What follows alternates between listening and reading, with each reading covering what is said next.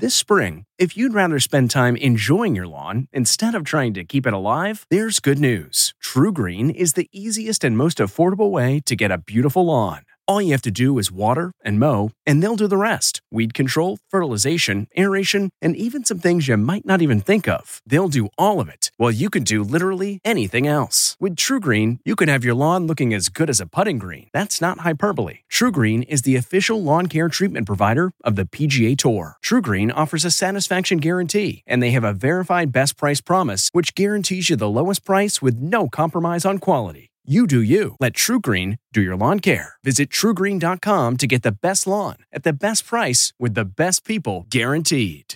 This episode is brought in part to you by Audible, your go to destination for thrilling audio entertainment.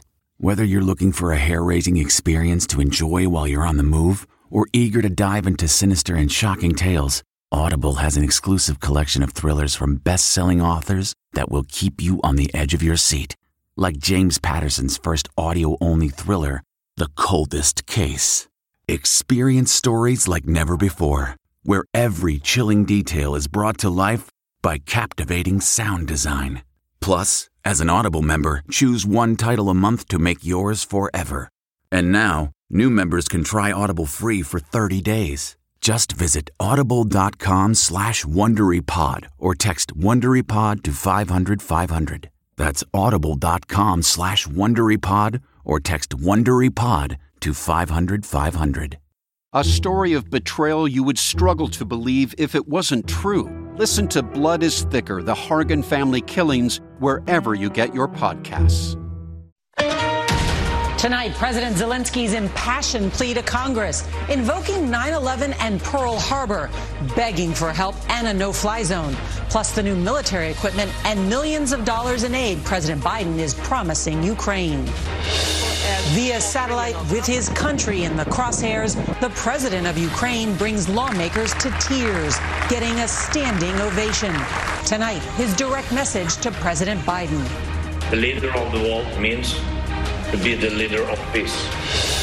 President Biden's strongest condemnation yet of Vladimir oh, Putin. I think he is a war criminal. Tonight, the Switchblade drones and Stinger missiles he's pledging in what's being called an unprecedented assistance to Ukraine. Killed in a bread line. Nowhere is safe in Ukraine. Civilians shot while waiting for food. Plus, a theater where hundreds were seeking shelter in Mariupol is bombed. Citizens taking up arms. We're with Ukrainians as they learn to fire a rifle. This 31 year old IT specialist goes from a keyboard to a Kalashnikov. It can be a question of life.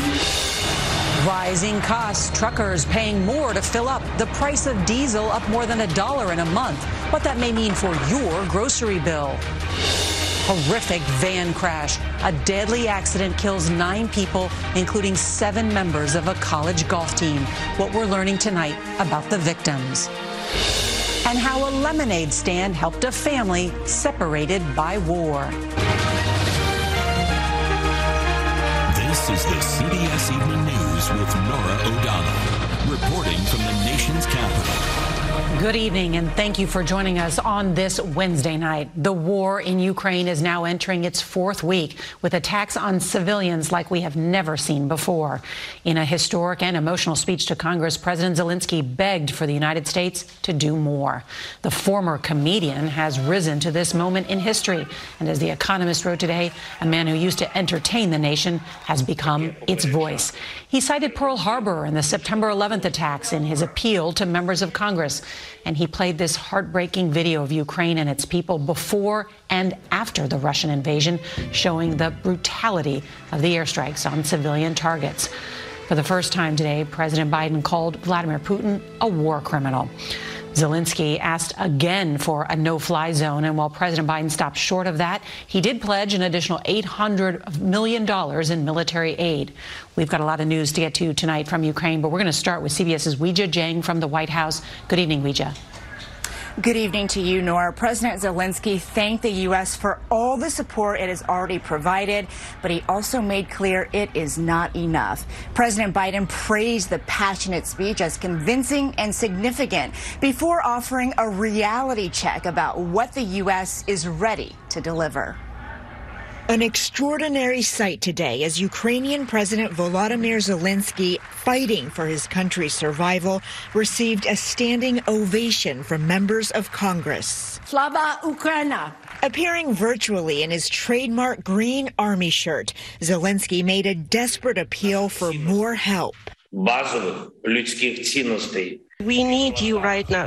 Invoking Pearl Harbor. When your sky was black from the planes attacking you. And the attacks on 9 11. Our country experience the same every day, right now, at this moment, every night, for three weeks now. He also played a video showing the death and destruction unfolding across his country, moving some lawmakers to tears. President Biden, too, commented on the carnage. Bombing apartment buildings, maternity wards, hospitals.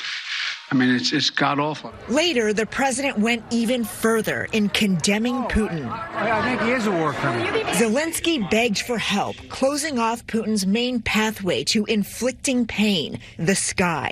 Is this a lot to ask for to create a no-fly zone zone over Ukraine to save people? Is this too much to ask? While most lawmakers agree with President Biden that a no-fly zone is too dangerous, there is a growing call to send more fighter jets, which the administration has also called too risky. We're a superpower, and Zelensky challenged us to act like it.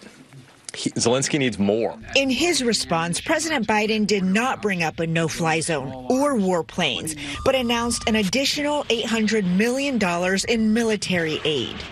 We're going to continue to have their backs as they fight for their freedom. The package includes U.S. made killer drones known as switchblades that can target Russian tanks from miles away, plus 800 anti aircraft and 9,000 anti armor systems, 25,000 sets of body armor and helmets, and 20 million rounds in ammunition. In his final plea, Zelensky addressed President Biden in English. You are the leader of the nation, of your great nation. I wish you to be the leader of the world. Being the leader of the world means to be the leader of peace. Today marked the first time President Biden used the phrase war criminal to describe Putin. The White House has avoided it, citing an ongoing legal process to determine if Russia is in fact committing war crimes. Press Secretary Jen Psaki said the president was speaking from his heart. Norah? Just extraordinary what happened today. Weijia Jiang, thank you. Well, the atrocities in Ukraine that President Zelensky talked about were on full display for the rest of the world today, in large part because of the work of journalists. Russian forces have ratcheted up the brutality in attacks on civilians, and the curfew put in place to protect residents in Kiev is going to expire in just a few hours. CBS's Charlie D'Agata uh, is in the capital. Good evening, Charlie. Good evening to you, Norah. Officials from both Russia and Ukraine have expressed optimism today that peace talks were making progress, but there is no hint of these horrors coming to an end. We warn that our report includes some images that some might find disturbing. Ukrainian officials tonight accused the Russian military of bombing this theater in Mariupol where hundreds of people had taken refuge in the hope of some protection from the bombardment. A satellite image before the bombing shows the building intact with the word children in Russian lettering outside. In the besieged port city, even getting into the hospital means running a gauntlet of bombs and bullets. Inside, a vision of hell. Rescue teams stretcher in civilians of shelling faster than medics can treat them many already too far gone to be saved. An exhausted doctor covers the body of a three week old baby. Down in the basement, he says, These are all the people we couldn't save. Help Mariupol pleads resident Olga Budko. Children, women are being killed. Why? Genocide? Allegations of Russian troops intentionally targeting civilians run up and down the country. Residents scramble for cover in Skadovsk in the south. Ukrainian officials say 10 people were shot dead while standing in line for bread in the northern city of Chernihiv. Explosions echoed and plumes of smoke rose around the capital today as the Ukrainian military said its forces mounted a counteroffensive in suburbs to the north. Cell phone footage appears to capture a missile streaking across the city's skies. Once again this morning, the smoldering aftermath of another apartment building that came under attack overnight as Russian forces continue to bombard the capital. The ceaseless shelling of Ukraine's second largest city of Kharkiv left a market and school in flames and left trapped residents to wonder three weeks under siege since the invasion began whether any end is in sight. Right around the same time President Zelensky was addressing Congress, President Putin spoke publicly, calling the military offensive a success. British intelligence suggests forces from elsewhere in Russia have begun to redeploy to bolster troops in Ukraine. Norah? Yeah, meaning this might not anytime end anytime soon. Charlie D'Agata, thank you. Well, now to western Ukraine, which has been largely spared from Russia's attacks and has become a haven for families fleeing the violence. It's also an area where residents with no military background are taking up arms and training to defend their country. CBS's Imtiaz Tyab is in Lviv. This is the most basic of training. After just four hours of learning how to fire a rifle, these ordinary citizens say they're ready to defend their homeland. And then you rotate it forward. 31 year old Anastasia is originally from the capital, Kiev. She fled to Lviv for safety shortly after the Russian invasion began and has gone from working in IT to learning how to use a Kalashnikov. How important is it for you to get this training? Uh, I hope that uh, we will not have to use it, uh, but it's uh, important because it can be a question of life. Ukrainians of all kinds have joined the volunteer battalions, which are fiercely resisting Russia's vastly more powerful military in ways few expected, defending the most vulnerable including those that live at this school in Lviv. These children, some as young as four, are all orphans and have developmental disabilities. They were brought here less than a week ago after fleeing brutal violence in eastern Ukraine. Natari is a social worker here. I mean, kids with a mental and physical disorders. As we were talking, alarm. An air raid siren went off. Хлопці всередину. Всередину, всередину. The older kids were told to run inside, while the youngest were guided by their carers, who took them into a basement classroom and tried to calm them down any way they could. Nadia is one of the teachers. What do you tell the children when they hear the noise? What do you say to them? The children don't hear the sirens from here. They are hidden, she says. We are safe here. These orphans may be among Ukraine's most vulnerable, but they are deeply cared for.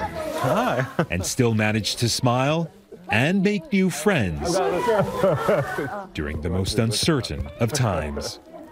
Now, according to the UN, nearly every second a Ukrainian child is made a refugee. That's roughly one and a half million already.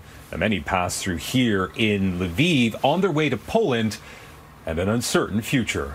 Norah. Thank you for focusing on the children, Imtiaz.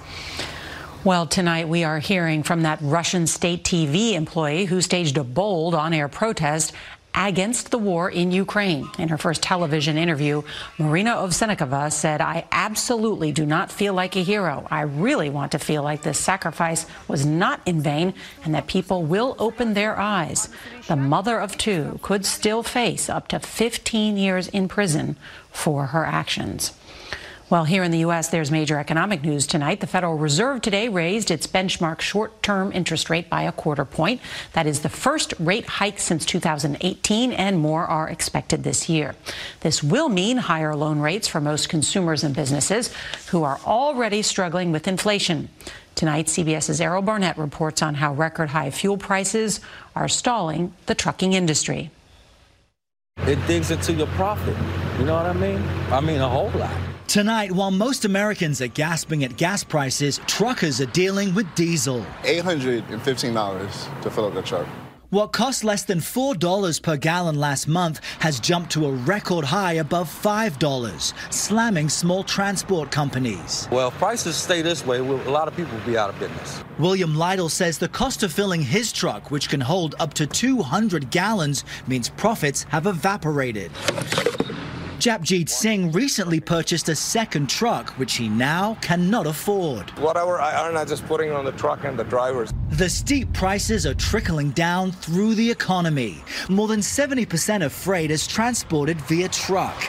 Now, fuel surcharges are increasingly affecting the prices of everything, from groceries to building supplies. And it is a major contributor to inflation. Big fleets, small fleets, they all use diesel. Nearly everything when we go to a store or buy it online, all of that comes on a truck. That means I think all of us as consumers can expect higher prices generally. Diesel desperation is likely behind gas theft, reported in California and Texas. They had a trapdoor in their vehicle. They would put a hose down there and uh, suck it out with the pump. Now, here in Virginia, you can see that diesel prices are above $5 per gallon. Out west in California, it is above 6 All of that really adds up. And despite regular gas prices stabilizing this week, analysts we've spoken with, Norah, expect diesel prices to continue to creep higher. You really put it into perspective. Errol Barnett, thank you. Well, we are learning more about a tragic head on crash in Texas last night that killed multiple members of a college golf team and their coach. Two other students are in the hospital clinging to life. Here's CBS's Janet Shamlian. A horrific head on crash in West Texas. Nine dead, including six members of a college golf team and their coach, who was driving the passenger van heading home from a competition to the University of the Southwest in Hobbs, New Mexico. Two teammates are in critical condition. The driver and passenger in a pickup truck, authorities say crossed the line into the path of the van, also died. It's a very tragic scene. It's very, very tragic. This is the spot where it happened. It's along a two way highway with no lighting. The golfers were about 60 miles from their university. Tyler James was head coach of the men and women's golf teams at the university. Freshman Lacey Stone also among the dead. Today, our affiliate KTVT spoke to her grandmother, Carol Patterson, by phone. We are glad that she was doing what she loved, but her loss is going to leave a hole in our hearts. The university, in a statement, said the USW campus community is shocked and saddened. Tonight, flowers and tributes arriving at the golf course, and a community devastated. Just about every golfer in Hobbs has personally had to, has dealt with those kids, and they had nothing but positive reputation. The golfing community and the school are small, and this is a tremendous blow. Tonight, the NTSB tells CBS News it is sending a 12 member team to investigate. Norah? Oh, praying for their families. Janet Shamlian, thank you. At Amica Insurance, we know it's more than just a car or a house. It's the four wheels that get you where you're going and the four walls that welcome you home. When you combine auto and home insurance with Amica, we'll help protect it all. And the more you cover, the more you can save. Amica, empathy is our best policy. Breaking news out of Birmingham, Alabama, where there's major flash flooding. Parts of the city got up to four inches of rain. Several people had to be rescued from flooded roads near the University of Alabama at Birmingham. Drivers were warned to avoid the entire downtown area. Tonight, fire officials in Plainfield, Indiana are looking into what caused a tremendous fire today at a Walmart distribution center. Towering plumes of black smoke could be seen for miles. Luckily, the nearly 1,000 workers in the building all made it out safely. A powerful magnitude 7.3 earthquake rattled Japan's northeast coast today off the city of Fukushima. At least one person was killed and dozens were injured. The quake was felt more than 200 miles away in Tokyo. Millions of homes and businesses lost power. The region is still recovering from that devastating quake and tsunami in March of 2011. Even in times of war, life can sometimes surprise us with a sweet story of serendipity. This one starts with a lemonade stand. Here's CBS's Christina Ruffini. When brothers Axel and Oliver Langenkamp evacuated Ukraine, they couldn't take everything. Just running around trying to find stuff, packing your bag. They also couldn't bring their parents, diplomats at the U.S. Embassy in Kiev. After getting the boys safely to their grandparents in California, they relocated to Poland to continue their work. I like, I really miss them.